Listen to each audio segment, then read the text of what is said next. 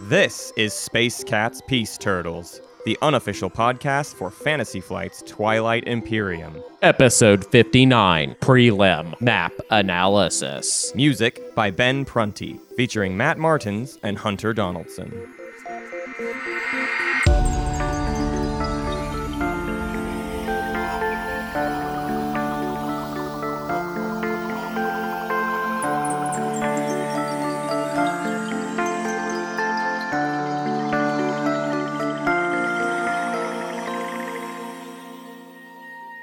Hunter, I had I, I didn't tell you I played a game the other day. It was a good one. Uh, I won as the Gobblers of Turkmenistan. Um, so Wait, what? you know had had an early game, had an early game. Uh, you know, squash casserole. Uh, took the alpha wormhole with that, and uh, really just ended stuffed and bloated. And then it was a, a- Wait, a wait. How, how was your sleepy how was your alpha wormhole after the after the stuffed and bloated? Your alpha wormhole was stuffed and bloated? I had an I had a I had a stuffed and bloated a hole. How? Uh, ugh. right, because it was Thanksgiving. Yeah. I've been eating Thanksgiving food for three days now. Uh, nothing but I have had nothing but turkey, um, save for the occasional cinnamon roll. Mm-hmm. And I'm dying. I'm Yeah. dying. I had that. Um, I had that classic like friendsgiving moment because my my family doesn't live in Portland, but uh, Mm-hmm. all my friends we showed up at this place where my uh, my friend was hosting, and uh, the turkey was still in the oven, and that was Uh-huh. it, it was just that classic moment of like oh oh wow, and then we just kind of like waited for a long time. then, huh? Yeah. Yeah. Uh, did you miss my wife and I not being there to make you a delicious Thanksgiving? meal? Yeah, I mean, honestly, your guys' cooking would have been a lot better than uh, than my friend Steven's. I hope Steven. I know Steven doesn't. Steven does not show, listen. fine. And even if he did, you know, whatever. he wouldn't care. well, um, Yeah, what are we doing today? We we have a weird episode today. I'm so Hunter. sleepy from We- all that food I ate. I genuinely am sleepy. We're on this this episode was a little bit more on Hunter's schedule, so I'm a sleepy man. Yeah. today. And I'm ready to go. Yeah, Hunter's ready to go, and I'm ready for bedtime.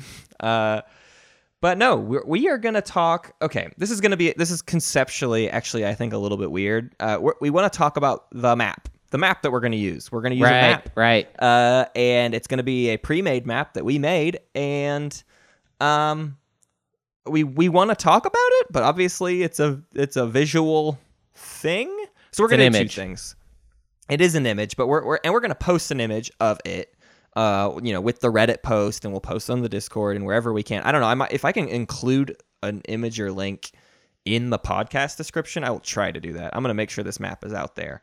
But we're also going to do our best to describe these maps as best as we can. We're, we're going to go pie slice by pie slice uh, and just kind of break down like what is good about each slice, what what we're hoping to accomplish with this map, and why we have it designed the way we have it designed Right. and what we hope it does for the tournament at large. G- given like knowing how our draft is going to play into things, like we, you know, I think we designed this map with the intent of like the draft is an important mechanic, and so you need to draft well so that you get the right position on this map that you want. You know, Right. because we're ta- because we're taking map making out of the equation, you now need to look at the map, study it, and decide how you want to properly draft. Um, I think that's why it's. I mean, so we should say this map is going to get used more than any other map uh, in the tournament. There's 18 games in the preliminary round, and then there's only three games, three games, and one game. Right. So the other three maps of the tournament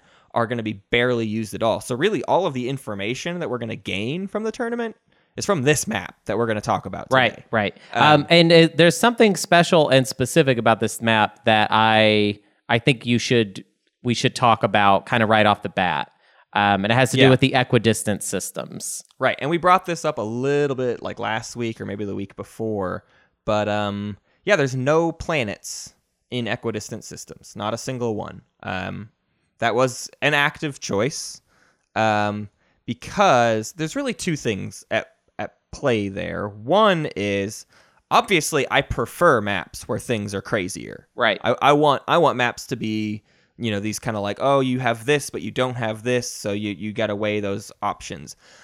But I mean, people tend to find things to complain about if like their slice obviously had a flaw that some other slice right. didn't have. Right. Right. And so we we the the main thing is we wanted um, all of the slices to be about as um, symmetrical as we could possibly make them, and the only way to really do that is to put all the junk in the equidistant systems. Mm-hmm. Um, the the uh, the it, reverse of that is if we didn't put all the junk in the equidistant systems, your pie slices would be broke, like absolutely broke, which is a fine way to play, like a fun way to play. Make everyone fight for every penny they want to get. But we thought for a preliminary round, that wasn't quite the direction we wanted to go. We didn't want to make it so cutthroat in that first round. I'm actually more intrigued by everyone should be able to do decent on this map. And so ideally, the players that are the best are the ones that best know how to take advantage of other players, right? Like Right. if if if just sitting there so this is the map we played on uh, last week, and Sardak won. And we kind of said part part of the reason Sardak won is he was able to avoid any major conflicts with other players, and he got a lot of tech as a Sardak.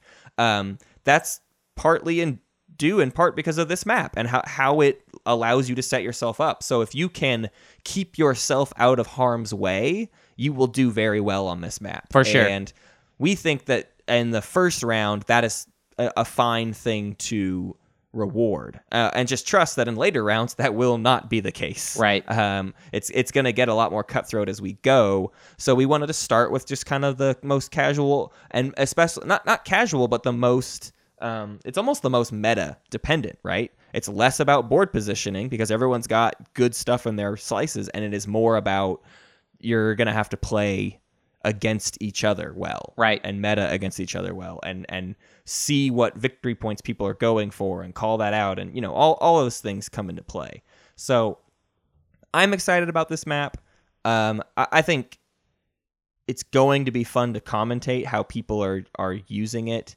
Um, so I mean, we're gonna get 18 games on it, so that's you know we're gonna get a lot of info about what it's like to play on a map where everyone's sitting fairly comfortably right slice. right yeah i mean all the all the slices their resource and influence values if we were to just read them out really quickly starting from the 12 o'clock position and going clockwise is 7 7 6 7 7 8 6 7 8 8 7 7 8 they are Yeah. So close to being perfectly symmetrical basically Right.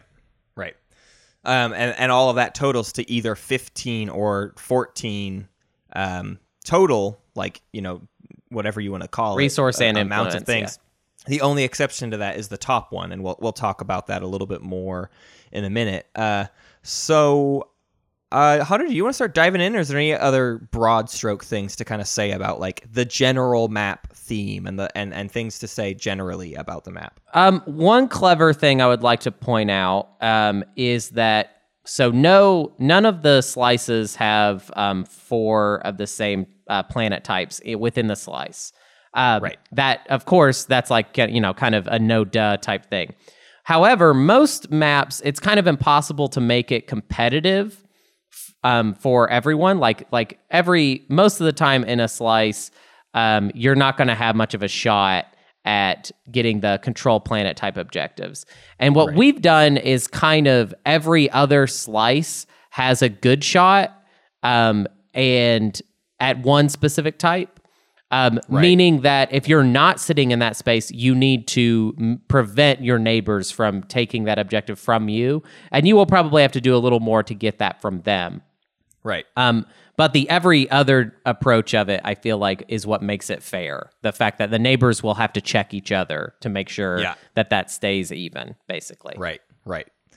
So I think we're gonna take this slice by slice, and we're gonna kind of break down the numbers real fast. But then we're gonna talk about like what what Hunter and I envision that slice being good with. Yeah, Now, kind of our players in games basically. are gonna you know pe- players I think are gonna end up in all sorts of different slices. They're, they're- it's not like everyone's gonna go for and end up in the position they want. If anything, it's it's part of an argument of how people should play against the drafting method, right? Is oh, I know this faction would do really well in the north position, mm-hmm. so I need to block them. I'm going to take the north position because I can't let Sol take it or whatever, right?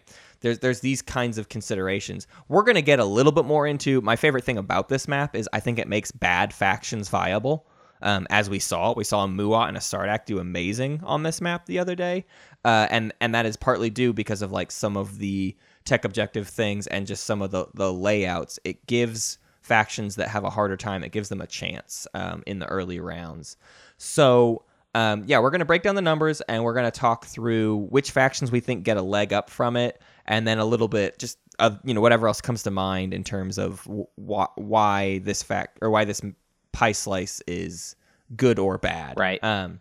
Um, So I, we're gonna start. Oh, go ahead. Yeah, I, I just wanted to say bef- before we start, uh, we're like, don't take everything we're about to say like too too literally. We decided to go through the slices and just pick like like we we would take a faction and be like, this faction, this is probably the best slice for that specific Yeah. faction. However, there are other viable ones too. Like Yeah, I eh, mean, honestly, almost every faction is going to do fine in every spot. There's just certain spots where it's like, ooh, that's that's really gonna, you know, Right. fill your gaps, or it's gonna, you know, help save you or whatever. There, there's a yeah, there with the good factions, the good factions are going to do good in every single slice. Right. There's, there isn't a, you know, we're definitely going to more lean into talking about like how does a bad faction use this slice to get ahead. Right.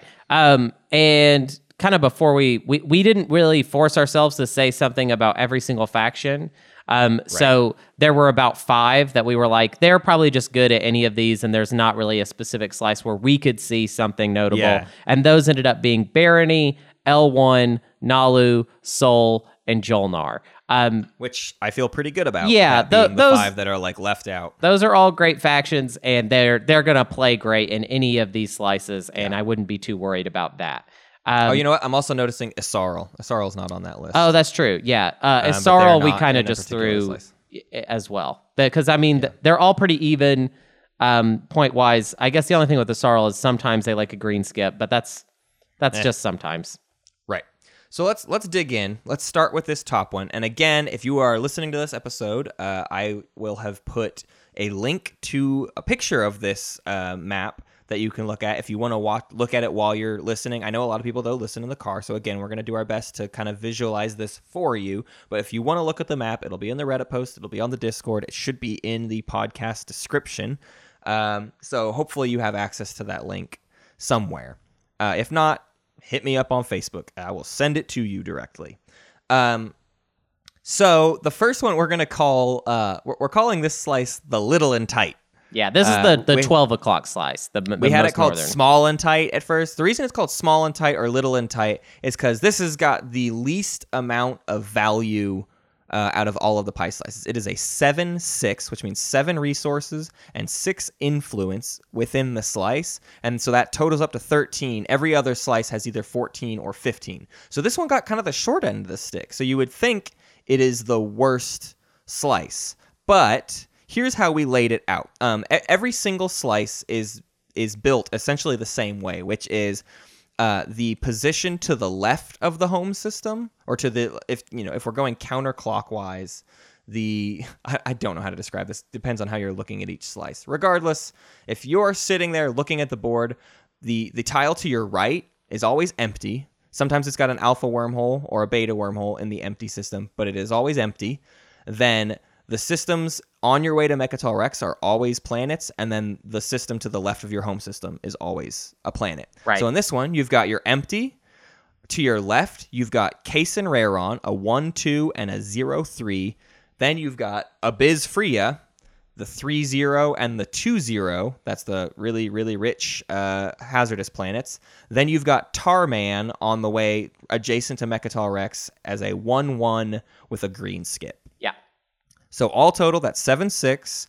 Um, and this one has the best start of the game. This what, what, what I mean by that is this has the most value immediately adjacent to your home system. It- it's actually tied with another system, but the argument we make beyond that is it actually has the best breakdown of those resources. Right. Because this one because it's Abyz Fria, it means it's a 3-0 or a 2-0. You're not using that as influence ever. It's always going to be resources. Right. And then Case and Rarron, a 0-3 and a 1-2, is basically always going to be used as influence. So you have kind of this perfect balance of like I can use these planets as resources and these planets as influence. And and some players, I don't know, maybe won't prefer that, but I like having planets like that. I don't like having two two planets. Right. I think that's really annoying to have because it feels like you're burning two resources when you use it for influence, um, and vice versa. So so having having you know all one or the other in each planet, I think has a lot of value to it and means you have access to some really good um, starting positions. I mean, if you if you take Case and Rarron, Abyz, Fria in your first turn, you just gained six resources that you can use uh, and five influence right, Right. away. Um, I, I also want to point out that, especially due to something, to a case basically that you're going to make later, Matt, there might be a little more than average uh, diplomacy round one play in the, on this map. Uh, Right. Yeah. And because of that, and also like this this slice actually maybe even you could make a case for might add to that the fact that Abyz Fria is neighboring uh, Right. your home system means that if somebody does go for that diplomacy play, you know where to be basically, Right. Where to try and Diplo get is to. definitely worth five resources For sure. pie slice, For and sure. that's not nothing. If you are a last pick faction, if you're picking sixth, sometimes Diplo becomes a viable thing if it's getting you five resources. Right. Depends on what other people are doing, and you know we're gonna see that there's another pie slice that also gets five resources. So I, I don't know. That's your your call to make. But the other reason this one is good for those factions that struggle a little bit early and need that extra money is it's got a supernova in one of the equidistant systems Right. to it. Uh, if you're if you're looking at the table, the left equidistant is a supernova, which means you kind of have this nice little wall between you and one of your neighbors. That's why this is our favorite slice for the Arborec. Right. I'll, go ahead and throw that one out there right now. Uh, it's got a green skip, which is good to get Letani 2 or Bioplasmosis when you need it. It's got a lot of money, and you've got one side decently blocked off from an early aggressor, which people like to be aggressive on Arborec early. Right. So if you can, if you can, you know, limit that by fifty percent, that's that's pretty good for Arborec. I, I think also your other neighbor, um, having to only deal with one neighbor as Arborec is uh, is wonderful.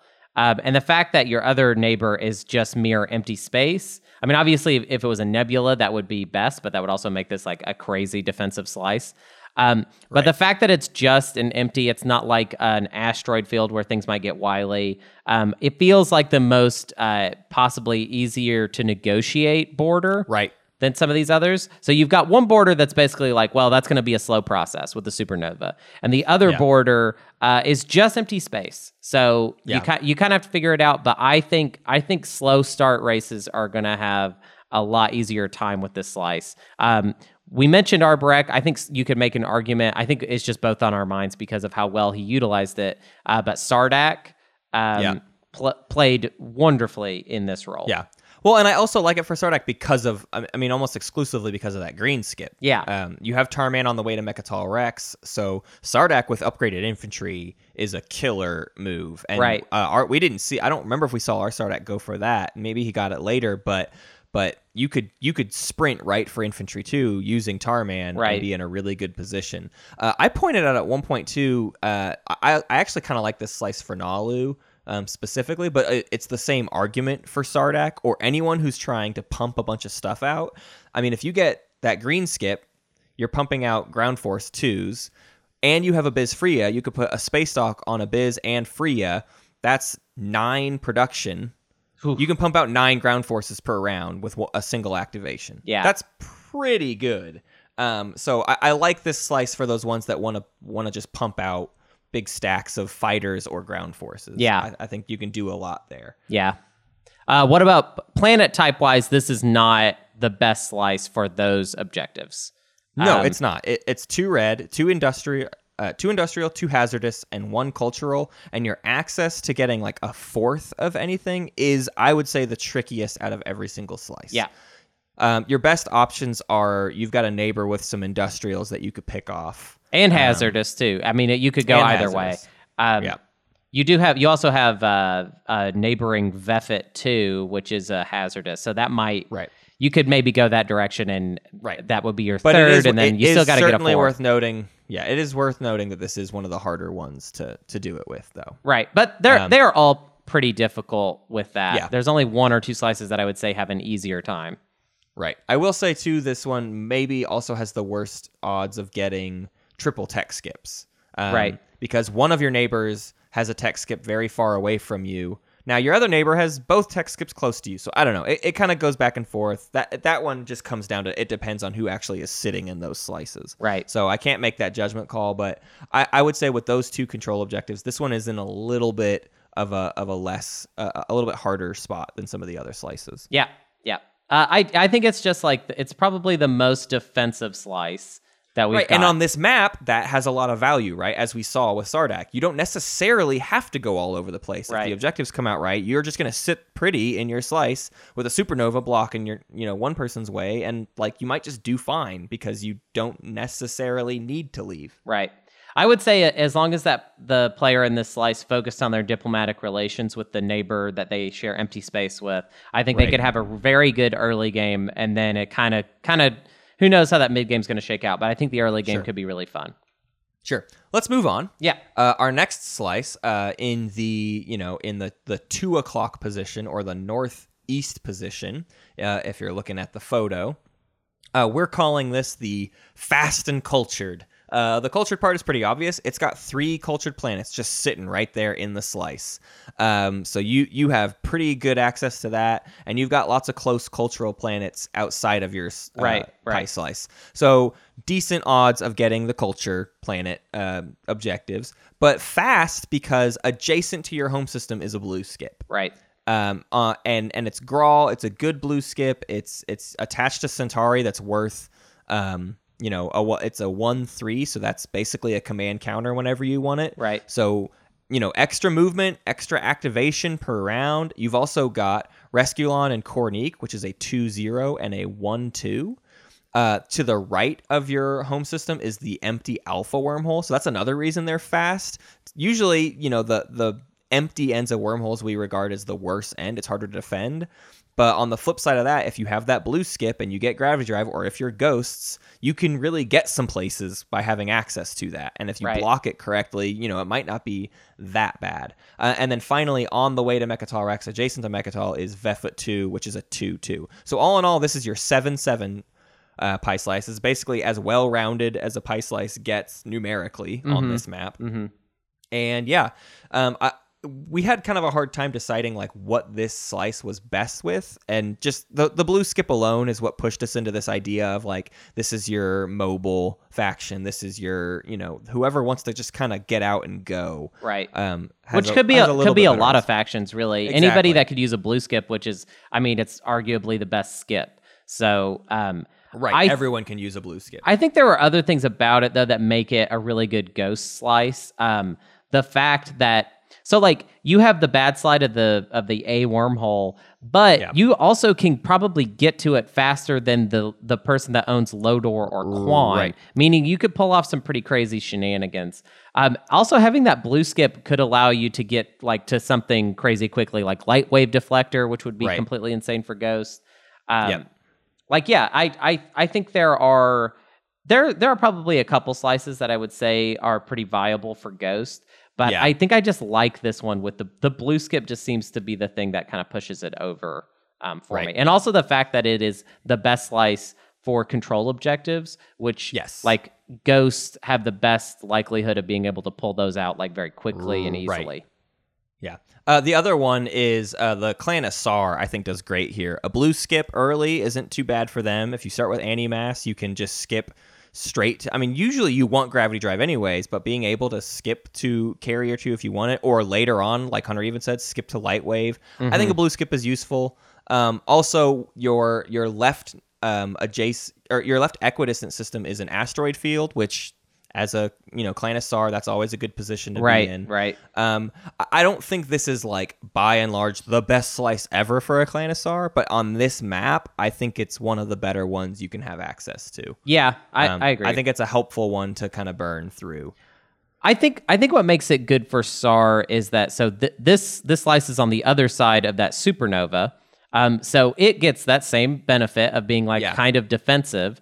Um, Right. And then if you're Saar, then you've got an asteroid field to do some really horrible shenanigans on your other neighbor. So Right. so yeah, if we kind of Protected on one side, and, Right. and gutting the other person, Right, which for every other faction besides Saar, uh, the asteroid field is just going to be a liability, just something that Right. people are going to be able to jump across to possibly mess with your stuff. So Right, that's why I think I think Saar actually might even be the best for this slice. Uh, and one other consideration, but we're gonna have a bigger one later. But we did we wanted to throw Muaat in here because we advocate Muaat with a blue skip. Right. Um, and so this is a fine spot for a Muaat to be in. there is a much better slot. There's a later way on. better spot, so Yeah. we'll talk about that. Uh, and and we, if you listen to last week's episode, you, you know a little bit already. Right. But, but this is a, this is a perfectly fine Muaat position. Yeah. As well. Um, so let's let's move on because that that one's harder to talk about. The rest of the slices from here on out, I think, get much more interesting. Pretty specific, yeah. Um, so this next one we're calling big and tight. So we had little and tight, uh, Right. and that was our seven six. So this is our eight six slice.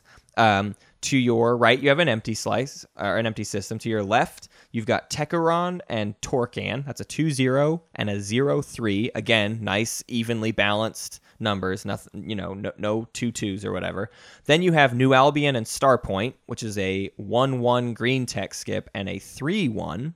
And then on the route to Mecatol Rex, you've got Quan with the beta wormhole, uh, and it, that's a two one. Right. And thi- I- th- this is the five o'clock, basically. This So- is our this is your yeah this is like your four or five o'clock position, and uh, uh, it's it is effectively the same. It's a green tech skip, Mm-hmm. just like the little and tight.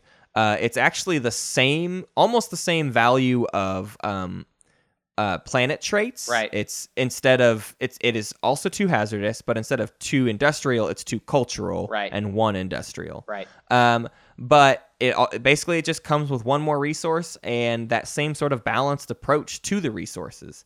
Um, I love I love having a zero three. Torkan and Rarron are some of my favorite systems or some favorite planets in the game. Um, having just a free command counter is always amazing, and I love New Albion so much. Uh, especially as Mentak. This is my Mentak dream slice. Now, Right. not everybody advocates the like ridiculous round one stuff I like to do with Mentak, but it really is like my favorite play in the entire game is to get round one cruiser two. Uh, and New Albion is the best system to do that with. Right. Yeah, we all Again, t- to point it out that that play is you take New Albion, uh, you rely on diplomacy, or you take diplomacy yourself. I get that that's controversial, whatever, but you refresh for the green skip. You're also gaining three resources out of that, uh, and then you use tech to flip New Albion, get cruiser two. You start with two cruisers. You can send those cruiser twos to go invade more planets. Right. So you, you can have a really really killer start uh, if you if you turn things around right for yourself. Yeah, like a really scary start, actually. Um, uh, we also have Nekro written here, but I'm not sure I remember why, if I'm being honest. Uh, the argument for Nekro was it's the most resources out of it. It's tied for most resources. Oh, I see. Yeah, yeah, Uh, yeah. And you don't need the influence. So it being six in influence, which is the least amount of influence you can have in a slice, we basically said Nekro is fine here uh, because they don't care about the lack of influence. right. Um, I would say it is a little bit unfortunate that one of those influences is just a zero three. So you basically have a planet. I mean, is useless. you're yeah. just I mean it's not useless though because you are still going to use the secondary of leadership. Right. It's just that's an extra command counter you're going to bank. You're banking even more command counters. But I like having Tequ'ran and Quann, so a 2-0 and a 2-1 Mm-hmm. so that you can do the secondary of tech and have eff- effectively the most efficient path to getting um, some more command counters if you like to do the technology command counter play as Right, Nekro, which right. I do. right. Um, so it, it's just generally a decent slice. The uh, the last one was that um, so your your right equidistant is that asteroid field we were just talking about, and your left equidistant is a gravity rift, which sometimes Nekro just has to make hail mary passes to get some tech. That's true. So it's not bad to just send a cruiser through the rift to try to hit something and blow it up. Um, it's it's a perfectly valid approach if you're desperate for you know one more tech to finalize a, an objective or something. that makes sense. Yeah, I'm So, into yeah, that. uh, no, it's not like it's an a, it's not like a choice slice for Nekro, but out of everything, we could when we had all of our list of factions over here of ones we hadn't accounted for yet, Nekro was on the list, and this seemed like the best Nekro slice out of all of them. Yeah. So I think that's kind of all we were really basing that on. Yeah, I agree. Well, I am excited about our next slice. Uh, it is, I think, the I think it's the wildest one, even even more wild than the, the Than yeah the last one. than we'll the do. crazy one that we'll do. Um, but yeah, and I I feel like this slice. Matt is your. I think this is your masterwork. This is this is the this is the best slice. I, what's funny about some of these slices is I, I made I made the first draft at this map, and then we've kind of been toying with it ever since. But uh, I realized after the fact that there I made a couple slices that are like perfect for some factions, and I did not mean to do that. I did not mean to. ma- These next three slices are literally like if I were to say I want all of these things in this faction slice, that's what these slices are. So let's let's quit beating around the bush. This is Darian's slice. This is the Uh, six for those of you The six o'clock. This is six o'clock, and for those of you who don't know who Darian is, Darian is the leader of the Yin Brotherhood. This is your Yin slice, folks. Um, so let me let me break it down. To your right is an empty uh, system, just like everybody else. To your left is Mellon Zohbat, which is a zero two and a three one planet. Uh, then you have Arnor Lor, which is a 2 1 and a 1 2. And then you have Wellon, which is a 1 2 and a yellow tech skip. Uh, if you've been listening to us recently, you know that we uh, just got shown how amazing having a yellow tech skip as Yin is, because getting Right. early transit diodes is just like the most beautiful thing in the world. Yep. Um, and nothing is better for Yin than planets with two influence and very little resources because you're you want to use indoctrination, their ability where you spend two influence to convert a ground force. And this uh, Pie Slice has three. Mellon 02, Lor 1 2, and Wellon 1 2. So you have tons of planets that you can use to burn on indoctrination Right. throughout the game. That Right. way you don't have to spend trade goods or you don't have to spend some 2 2 planet just to, you know, you're not burning two resources just to indoctrinate. You you know, Mellon is the perfect pla- Mellon and Dal Bootha are the two planets in the game that are like designed for indoctrination. Right. Um and and the, our our uh, current layout of this whole system doesn't even have Dal Bootha in it. So this is your only option for a zero two. Right. Uh, and beyond that, it's just great. I mean, yeah, yellow tech skip three zero or one twos, uh, and a decent amount of resources outside of that. Is is just I don't know. I love it. The last major consideration for the Yin Brotherhood being amazing in this slice is your right equidistant is the gravity rift, and you can do some stupid shenanigans with the Van Hauge, uh, sending it through a gravity rift. It blows up in the des. If even if you don't get through the gravity rift, technically the ruling as of today and there's actually some evidence that this might change. Uh, Dane may decide to later change his mind, but for now, if the if the Van Hauge blows up in the gravity rift, it blows up in the destination system. So you can effectively send your Van Hauge through the gravity rift into Starpoint New Albion and blow up everything sitting in front of your neighbor's home planet. Which will happen. We will see that. Which will definitely happen. Oh, come on. There's going to be yins in this tournament, and they are going to find their way to this slice. Uh, another uh, consideration for this one, though, is this actually isn't a terrible Winnu slice. right. Hunter, do you want to break that down? Sure. Uh, so you want you want the clear path to Mecatol, which every slice has. But what's notable about this slice is that it has a yellow skip on the way to Mecatol Rex. Um, Right. The only other yellow s- skip is in another slice, and it is not on the path to Mecatol. So Winnu, even without their you know their their mobility of their of their great fleet. Um, is still going to be able to make the stop at Arnor Lor and then Wellon and then come into Mecatol with the yellow skip, which is uh, which is ideal for a hegemonic. Right. Yeah, and the the other consideration there too is your left equidistant is a uh, nebula, Right. which means kind of same thing as our Arborec uh, top slice argument was the you know you need a little bit of protection, and that nebula certainly helps slow anything down. Um, the the only way people are getting to you are around the backside, Right. uh, and that they're just not going to get a straight shot to your home system as easily. Right. I do still think like Winnu is like I think just a it's just a difficult situation. Like the idea of like Yeah. a Winnu having to not This doesn't save Winnu. Right. This doesn't like make Winnu a great faction. Right, But right. It, it is certainly your best position you could be in. If if I were Winnu, this is the slice I would pick Yeah. every single time. Yeah, I agree with that. Um, there's even an argument for that gravity rift helping you because you know someone might get cheeky and decide they want to send something through the gravity rift to blow up your stuff, and hey, you got a 30% chance of that attack not making it. Right, right. Yeah, So- gravity rifts are kind of uh they're a weird gambit defensively or offensively. It's hard to decide Right. what they are for people. So it just Right. depends. Let's do that next one. This cuz this one is like this one I don't even know if I agree. like this one is this this one is the weirdest one to me. Well, this is the one that I played extra in, and this is what we're calling the dangerous Diplo slice. This is bottom left uh, in the eight o'clock position. Um, to your right is the empty side of the beta wormhole. To your left is Saudor, a 2 2. Uh, right in front of your home system is Bereg Lirta 4, the best system in the game. That's a 3 1 and a 2 3. And then you have Thibah on your way to Mecatol Rex, which is a 1 1 with a blue tech skip.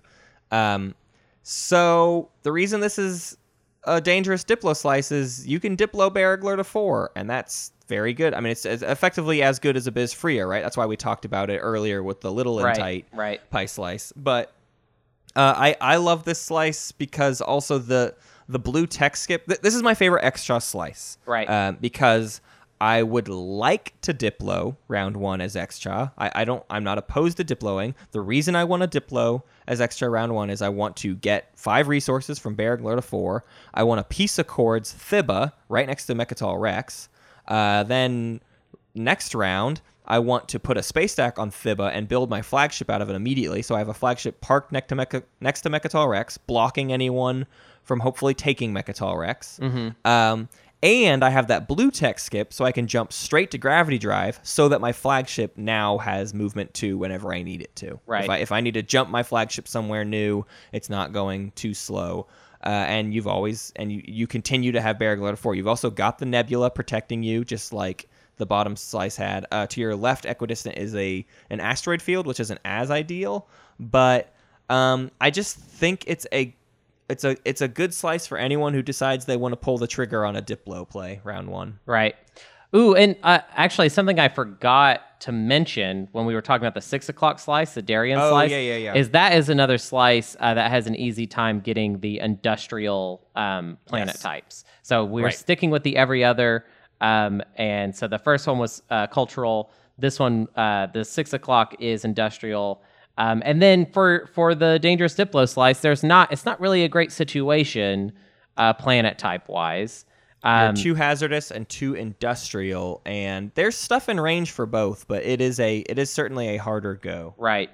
Because you're pro- you're the only you could take two more industrial from one of your neighbors, but it's the defensive neighbor, the one with the nebula in the way. Exactly. And then for your other neighbor, you could get you know either the two industrial or two hazardous from them, but it's gonna it's two systems that you have to take from them basically. So Right. which is Well, in, crazy. in our game, what in our game, what I actually ended up doing is my goal was to go for hazardous because you've got Vefut two just on the other side of Mecatol Oh, right, right, right. And then your neighbor on the weak, you know, below the nebula has Zohbat there.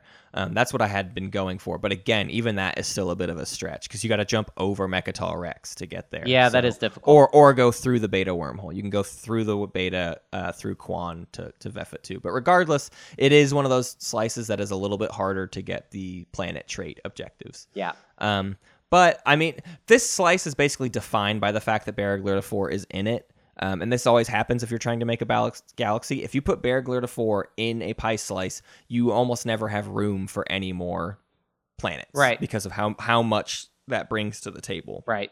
Um, so yeah, your your your only three other planet or your only two other planets are a two two and a one one. So you you it really is all about Bereg Lirta four, which means this pie slice becomes kind of about defending Bereg Lirta four Right. and using Bereg Lirta four wisely to branch out and get more stuff. Which is why I don't think it's a terrible thing to Diplo at round one because if you need to just jump start, if you just use to four just to build more stuff in your home system so that you can continue to defend and then take stuff from your neighbors mm-hmm. maybe that's what you have to do and and i think having to four in your home s- slice kind of forces that upon you. I think what's really crazy about this whole map in general is that it is making like like Diplo is we're going to see more of it than normal just Yeah, because all Two of the positions. best all of the best system tiles are neighboring home systems like Yep. Yeah. so that That was a, that was another an intended factor of this one is every single the best six, what everyone calls the best six slices. I, I think you know sometimes Arnor Lore or like Corneeq Resculon gets left out of that. I would say Corneeq Resculon is the weakest one I'm referring to here, but but the best five planet systems are directly in front of home slices. So Right. yeah, everyone Right. has very good access to the best systems in the game. Right. Which so what Hunter's saying is yeah, you, there's plenty of people who may decide to diplo that right away. right um Let's talk about the fun slice. The Yeah, best this slice one in is the- in the crazy. whole thing. Uh, we call this the slice of the Gashlai, uh, because well, it's it's the War Sun slice. It's the Right, Muaat slice. right. Um, so to your right is an empty system. Uh, this is the uh, ten o'clock position, by the way. So this is the one um, neighboring our dangerous Diplo and our little and tight. You've got an empty system to your right. You've got Lazar Sakulag to your left, which is a one zero with a yellow tech skip and a two one. Directly in front of you is Arinam Meer, which is a 1 2 and a 0 4 with a red tech skip. And then you've got Lodor, which is the alpha wormhole with a 3 1 planet on the way to Mecatol Rex. Um, this one's similar to the Barrack Lerda 4. When you put Arinam Meer in a slice, it becomes defined by that. So Right. all of your influence is in that, and all of the resources had to be kind of thrown into your other two uh, planet tiles. Um, but the big thing to point out here is it's got a red tech skip and a yellow tech skip. This Yep. is the only slice at the table that has two tech skips in it, and we kind of decided to make a point to make it red and yellow because we want to see more War Suns. Uh, and we certainly have already seen it. Muaat. Yeah, it's already seen been it a thing. Yeah. So Muaat obviously uh, it gets a lot out of this slice. Um, to the point where I don't know, maybe maybe the meta is going to shift over the course of the tournament, and people are going to be like, "No, pick Muaat. Muaat's good." Which that Yeah. would just be so wild to me. It Uh, is wild, but it is true. Like it genuinely, I think it is true because Muaat can turn two, have three movement wars. So this is why when we earlier said Muaat is good and fast and cultured because of the blue tech skip, we only meant kind of because Muaat is amazing. just if you can't get this that slice. slice, which If you, you, know can't get this one, get. there's your backup. Right. Yeah. Right. Um, and honestly, Dangerous Diplo isn't a horrible backup for Muaat either. That's true. Right? I mean, that's some more resources, whatever. Um, but but this is like the one we love for Muaat because you take those two systems. Um, round two, you get prototype War Sun two, and suddenly your War Suns can just go wherever. Right. Um, in our game, Muaat got lucky too because uh, Hunter was Hacan and was very willing to trade with him. So hopefully you play that factor up too. You know, you got to get your money elsewhere, and Muaat has four commodities. So you know, you, you you do what you can here. But Right. I love this because I want to see War Suns be decently viable, and this slice is certainly going to make at least one player at every table consider it. I mean, when you have a red and a yellow, if you are any faction with a red in your starting uh, tech, you're already considering it, right? Yep, If you have, sure. if if you are Arborec with Magen, all you have to do is get plasma scoring, and next round you can have War Sun too. Or, I mean, Mm-hmm. War Suns. Uh, if you are Mentak, you're almost there. Right. So there, it, it's just like I can't wait to see what happens. Yeah. in this slice. Yeah, uh, you had a really fun consideration too for this. Oh slice. yeah, I actually think this would be a cool uh, Hacan slice. Um, they obviously don't need like I I- there, there used to be I feel like in Ti three um, more of a reputation for Hacan going War Sun, and I think we could see that again um, in this slice. Uh, not that they need the yellow skip to get to War Sun, they don't. No. The red skip is obviously very helpful, but the yellow skip is still helpful to, to Hacan if they're trying to go after Quantum Data Hub node.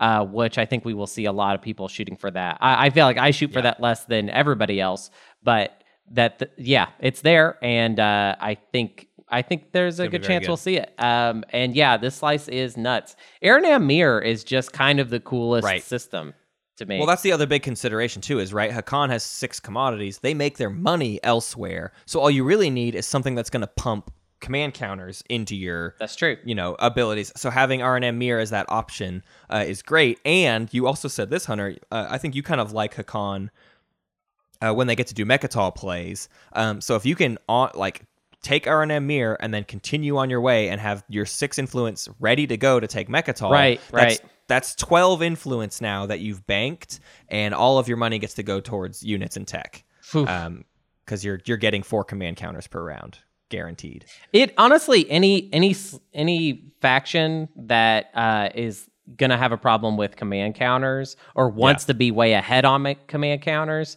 could take this slice and be like, no, that's my logic. I don't care about the tech skips. I just want. I mean, Aaron this is a great. Honestly, this is another great ghost slice. I Yeah. mean, we, there's a lot of slices I can say ghosts are good with, but like a red and a yellow to just go ahead and get PDS two right away or get whatever you Right, want. You know, right. get get dimensional slicer splicer right away. You've got an alpha there. You put a wormhole above RNA mirror. There, there's a lot that you can do. Um, in this slice, and I, I can't wait to see what all. I think we're every single game. I think we're gonna see whoever is in this slice. Maybe they don't win, but they are always going to have the most fun plays. Yeah. that's that's how I feel it's going to break down. Yeah. Um. So, I think. Is there anything else we want to say about this map? I, I want a lot of feedback on this. By the way, yeah. I, I want. I, want feedback.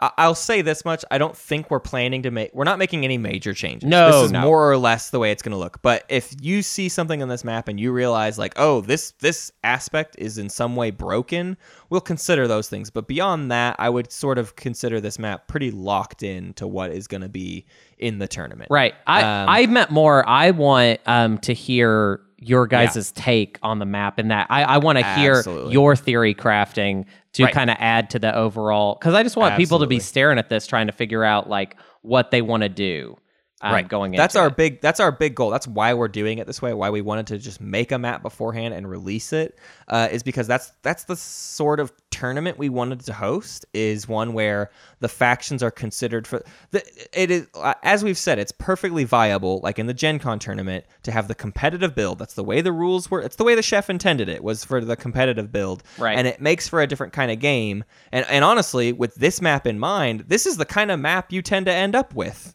in a competitive build, right? Right. Is people getting good pie slices and all the junk kind of gets put in out of the way places. Um, but because this one, because we get to be a little bit more intentional, it means we get to to make these interesting pie slices that f- people go for. They say, I want to make sure Arborec gets in this game so that I can put them in the slice of the Gashlai because I want to do Arborec with War Suns right away. That's like my goal. And I I want to see that happen so badly. So uh, yeah, please theory craft the the crap out of this system uh, because I I just I, I want to start seeing what people's ideas are and I want to see kind of um, how that evolves then into the tournament because I think the players, you know, they're all people in the community, so I want to see them reading up on stuff and coming up with their own strategies based on all the input they get from everybody else. Um, I, I- I think it's going to be really, really fun. yeah. I'm super excited.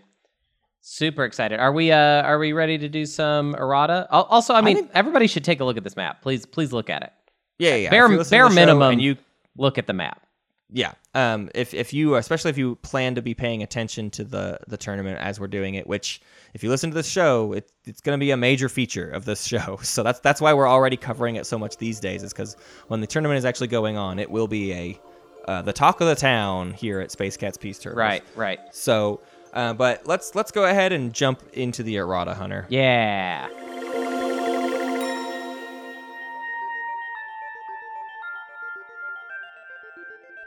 All right, welcome to Hunterstown, uh, errata, Hunterstown. Welcome to Hunterstown. That's going to be hunter's erotica that. All right, no, my this. town. It's my town, and I'm the sheriff. Um, the the errata is from last week's episode, which was all about me. Um, which you guys didn't have a whole lot to say about me. You guys talked about all kinds of stuff, but you didn't talk about little old me as much as uh, as I would have liked. Um, but uh, everyone and their mom and dog and cat pointed out that last week we talked about um, Matt making a bad uh, trade of his direct hit to me. He didn't realize it was Yep. bad at the time, and then he Right. really could have well, used I, it. Well, I did. I was very, I very begrudgingly made that trade and was like, I know this is going to bite me in the butt, but I have to do it. And it then did. immediately bought me in the butt. Right. Um, and everyone Bought me, point- bit me, bited me. Everyone pointed out that Hacan couldn't trade the direct hit back to Xxcha because it was neither player's turn when Xxcha's home was invaded. That's Yeah, true. I, I, we we got theory crafty for a second, and, and we weren't in the right headspace. So I started saying, "Oh man, I could have Right. if if I'd been thinking in the moment when I was getting attacked, I would have asked for your for my direct hit." that was back." one of But- those silly ones where we played right, but we remembered wrong. Yeah, basically. yeah. Because, but yeah. fair enough either way. Yeah, you, you cannot. It's important to, to note you cannot trade um, with people when it's not your turn. Right. You have to be the active Um, player. So let's move on to Revan88's uh, comment, which is regarding the tournament. I'm very interested in the statistics of everything. Are there any plans to record the outcomes of each game in detail?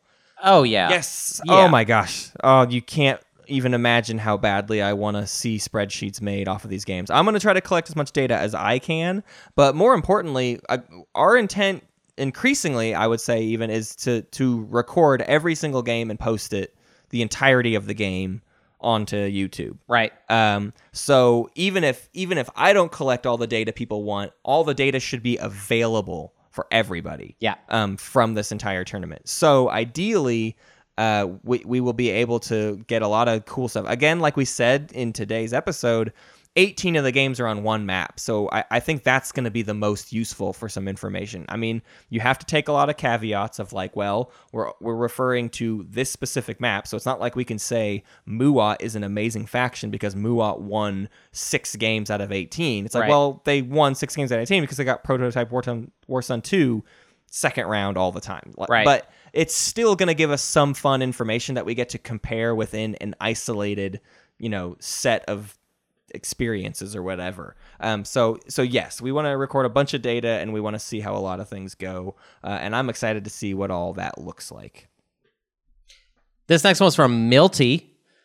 Uh, this is this is a very interesting submission. Milty uh, says that I, I think this is an, the interesting part about the meta self balancing. You guys had tilted too hard to the Muaat and Sardakk are bad side, and uh, and that bit us in in our butts, as is the that's the the phrase of the week. Um, Yeah. yeah, so we we lost pretty pretty hard against uh, Muaat and Sardakk player. Uh, we really just lost against a Sardakk player, but the Muaat played really well as well. And the Muaat was in the running. I mean, the Muaat was at nine points Yeah. in the end. Yeah. So both of them crushed it. And I agree. And this is why I'm excited for this tournament and for the way this map is designed and for the way this drafting mechanic works, is because I think it gives more opportunity for these less good factions to get in there. And then hopefully we see stuff like this where people are like, well, whatever, you got Sardakk, we're going to totally discount you. And then because especially in this first round, you can sit and be kind of a sleeper cell Right. on these pie slices. Like you can do a lot of work in by just staying in your pie slice. So I, I think we're gonna see some interesting um, uh, statistics out of these factions that we regard as not very good. Yeah. Uh, and that we- we've kind of been lambasting for the past like six months. I think we're gonna see some better performances out of them than we've been giving them credit for. Yeah, I agree, and I also think you're going to see the meta evolve as the tournament goes on. Like, Yeah. there's Oh, going to be a game where somebody does something crazy with like Winnu or something, and then everybody's going to think like, oh, well, what about Winnu? And then yeah, who knows? right. Um, Chills on Hills Jensen. yeah, uh, says, and this is this is a question for Hunter. Um, listening to your playstyle, how do you feel about the Mentak coalition? Ambush removes a lot of randomness from combat, and someone who plays efficiently like you do uh, can perhaps get a really good use out of pillage. Um, I I like this recommendation. Um, the problem is that I think I've only played Mentak twice at this point. And every time I've played Mentak, I have been too distracted. And I'm not going to make this mistake again, uh, which I think I've said this before. But Sure. Uh, I get distracted by the potential for PDS Mentak because I think it's just so weird that Right. they are so well positioned to do it. And I I just like it. I think it's cheeky. I think the idea of stealing your trade goods from very defensible positions where you can't touch me because Yeah. of all my PDS is such a funny, great idea. Right. Um, right. But uh, yeah, I have been super distracted by it. Uh, next time, I want to play straight up Mentak and go for Cruiser 2 like Matt always says to do and actually see how that goes. Yeah. Um, So yeah, I I, I, want to see you do it. I want to see you play Yin for the same exact reasons. Right, right. Um, of, of us talking about like you like to be in positions where like you just have a solid foothold in a position, Mm-hmm. and like uh, you, those are my planets now, and just like there's not we're not going to debate this. right. Yin is super good at that. And Yeah. So I, I want to see you kind of throw yourself into those positions more. Uh, I do think here's something about Mentak that I've always thought because I actually don't think that cruisers are good. Cru- I think cruisers are bad. Um, but I think Mentak are the only. I think ambush is the only ability that makes cruisers viable. Basically, Right. That's a weird Right. thing I just threw out there, but yeah, that's Yeah, that you're I gonna you're about to get some errata for I know. I know, I, I, but I don't like cruisers. I just, I don't. This is a fun thing. Yeah. Um, I I don't know if we did this for mine, and I, and so I want to now that we're we're set like. I want to see you play Mentak and Yin based Okay. off of my episode. Hunter, who who do you think that you know I haven't played? Who should I play to fit my? Oh, style? who would I have you play? Um, I want to see you play. Hmm. Um. Well, I want to see you play Muat. No, I don't want to see. but you that's just because you want me to suffer. Yeah, I just want you to suffer. no, um, I want to see what you do with like factions like L1 and Yeah. like the I want to see hyper aggressive Matt actually. That's actually what I want to Yeah. see. I want to see L1 and Barony. Although I've seen you Right. play Barony plenty, but But I usually tank it with Barony, Right. Because I just get I just think that there's this distracted by there's this weird thing that happens with you. I have this weird theory that you like playing very aggressively with the factions that aren't as well equipped to do it. Like Uh-huh. it's odd because I feel like when you play the really aggressive I should play like Sol. Like I could be really aggressive with Sol and not just do the Mechatol thing, but like just take crap from people Right. and hold it. Like, yeah, I, I can see that kind of stuff. And the same thing with Lizix of like just go Harrow. Yeah. That's why I was so excited about Harrow from when we first started the Right, podcast. right. And I've never. I seen you just like, play L1. "Ah!" You've Yeah, never played I L1. i think I've only played them once, maybe. Yeah. Maybe. Maybe I haven't. I don't know. I don't think you have L one. I don't. I, I've never seen you do it, so I don't think you have. Well, you play Mentak and I'll play L one in the next game. That and sounds You'll fun. Crush me with your scary flag. Yeah, that sounds great. I love that. All right, I'm gonna do the rundown. Um, so you can follow us on Twitter at SpaceCatsPod for game updates and announcements, or you can follow us on Facebook for announcements. You can also ask me questions there. Uh, you can hit me up if you need to find the map that we're referring to in this episode, and I will send it to you. You can also see our posts on Reddit slash r slash Twilight Imperium uh, for our episode discussions, as well as lots of other discussions that have been getting especially good recently. People have been just making posting really good like brain burners and stuff like that. I've been super into the Reddit the past like two weeks. Uh, we have a board game geek guild. That's about all I got to say about that. uh, Space Cats, Peace Turtles at gmail.com to submit us play of the weeks and this Imperium life. These are stories from in game moments of crazy things that happen. We especially want your salty stories, stories about things that games that went way off the chain and, and, and maybe you uh, got a little bit bent out of shape and, and, Games uh, that went- apologize to people. Way off, Way the off the chain. chain. Way Sure. off the chain. I don't know. He's I'm terrible He's a words. poet. He is a poet. Uh, I want you to please check out our Patreon and consider uh, contributing to it. Uh, you get lots of benefits for all the different tiers. You can play games with us. You can have episodes made about you or whatever you want to discuss. Uh, you can also get votes in on monthly episodes called the Galactic Council, uh, etc. cetera, et cetera. It's a it's a fun thing, and you can get most of those benefits through our Discord. Uh, there's lots of fun conversations going on, and that's also where we hit up all the people. Uh, in addition to on the Patreon website, we we talk a lot on our separate Discord channels for all of our patrons. Yeah. Please rate us on Apple Podcasts or iTunes or Stitcher or any app uh, because it helps increase visibility of the show and helps people know about Twilight Imperium and gives us all more people to play with. Yeah. So, uh, hey, I'm Hunter. I'm a comic comedian.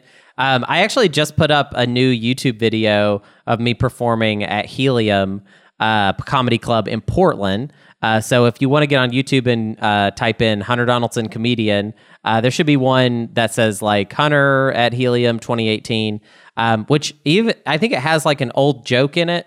Uh, but it also has me doing uh, some pretty weird crowd work that was super fun. Um, so check out that clip uh, on YouTube. That's something you can all do. But those of you that live in Portland, Oregon, or are visiting Portland, Oregon, you can see me co-host a show called Earthquake Hurricane every Thursday at eight o'clock. Um, that happens at a coffee shop in Portland called Food or Ford Food and Drink. Food Ford and Drink might be a good new name. Um, built built food tough. Uh, and on November 30th, I'll be performing uh, with Don't Tell Comedy at a secret location. You'll have to message me for details. And no, I don't. I still don't know. They still haven't told me the secret yet. That's great. So hopefully they will tell me before somebody hits me up about it. Um, another thing I wanted to mention that is comedic and has to do with me and you is uh, our our spec script episode is coming Is out. Is it coming soon. out? It, it sh- I I saw so spec script is a podcast and live show in Portland where somebody writes like a, an episode of a TV show they have never seen, and then you do like a table read of that episode. It's really cool. And I wrote, and uh, me and uh, another comic named Kyle George wrote an episode of The Lone Ranger, and I had Matt do the table read with us. So you can hear me and Matt being funny together. Unlike this show. Unlike this show where yeah, it's yeah, it's mostly uh mostly bombing. but uh Uh, no, the actually to to tease Ti listeners, Hunter wrote the episode knowing that he was going to force me to be in it, and he just wanted me to talk in my like terrible Australian accent Yeah. for like thirty minutes. So he wrote an Australian character to make me be. So that's that's what that is. it's fun. Uh, it's it's, it really was good. fun. Um, I can't wait for that to come out. Yeah, so that that should be out this week, and we will probably have more details for you next week as far as where to download it and stuff. Uh, but yeah, so get excited for that. That'll be really fun for those of you that are interested in that kind of thing. Um, let's thank some Patreoners. I would like to thank the Space Kitties, Jim Bov, Jada Pake, Dustin Doom, Nathan Swenson, and in Mac We Trust. Um, and then also, just gonna th- throw some thanks out to Mike Raleigh, Seth Vitetto, and Stephen Albrecht. Right? Yeah. Yeah. Did I do that right? All right. I think that's great. It's as good as I would have done. Yeah. Um, I'm gonna do our play of the week this week. This one is submitted by Unaligned Magi, but it is a game that involves the player Mantis. Um, so I'm playing Sol and minding my own business. Mantis, as Ghost of Creuss, is on the other side of the galaxy at eight points. We all know he can't score the two point objective, but he has a secret in hand, and I'm currently holding the Shard of the Throne. This is the agenda that grants one po- point to the person who holds it, and if you win a combat against that person, you steal the point. Um, we are all trying to figure out his plan to get his secret and how he will hold on to the shard. He can't outstall the rest of us, so we know if he's going to make his move, it'll have to be when we still have a chance to react and take the shard back. Mantis realizes this as well. He activates a system next to my home system, plays a flank speed, and sends everything except for what's in his home system. And I do mean everything. Every single infantry, every single ship. He completely empties his entire pie slice, moving about eight ships through his flagship's wormhole from the other end where a normal home system would be. Being way over fleet supply, he must destroy four of his ships, and then he must lose most of his infantry. He crushes my paltry fleet in the system and takes the shard, getting to nine points. But he doesn't land on the planets just so he doesn't risk losing a single battle. None of us can reach his home system, and with his entire pie slice emptied, we can't win a battle unless we defeat a flagship and three dreadnoughts with a fighter screen. One of the other players tries and fails, and at the end of the game, we find that his last secret objective was to be next to another player's home system, and this was the only system he could reach that would score it. That's so crazy.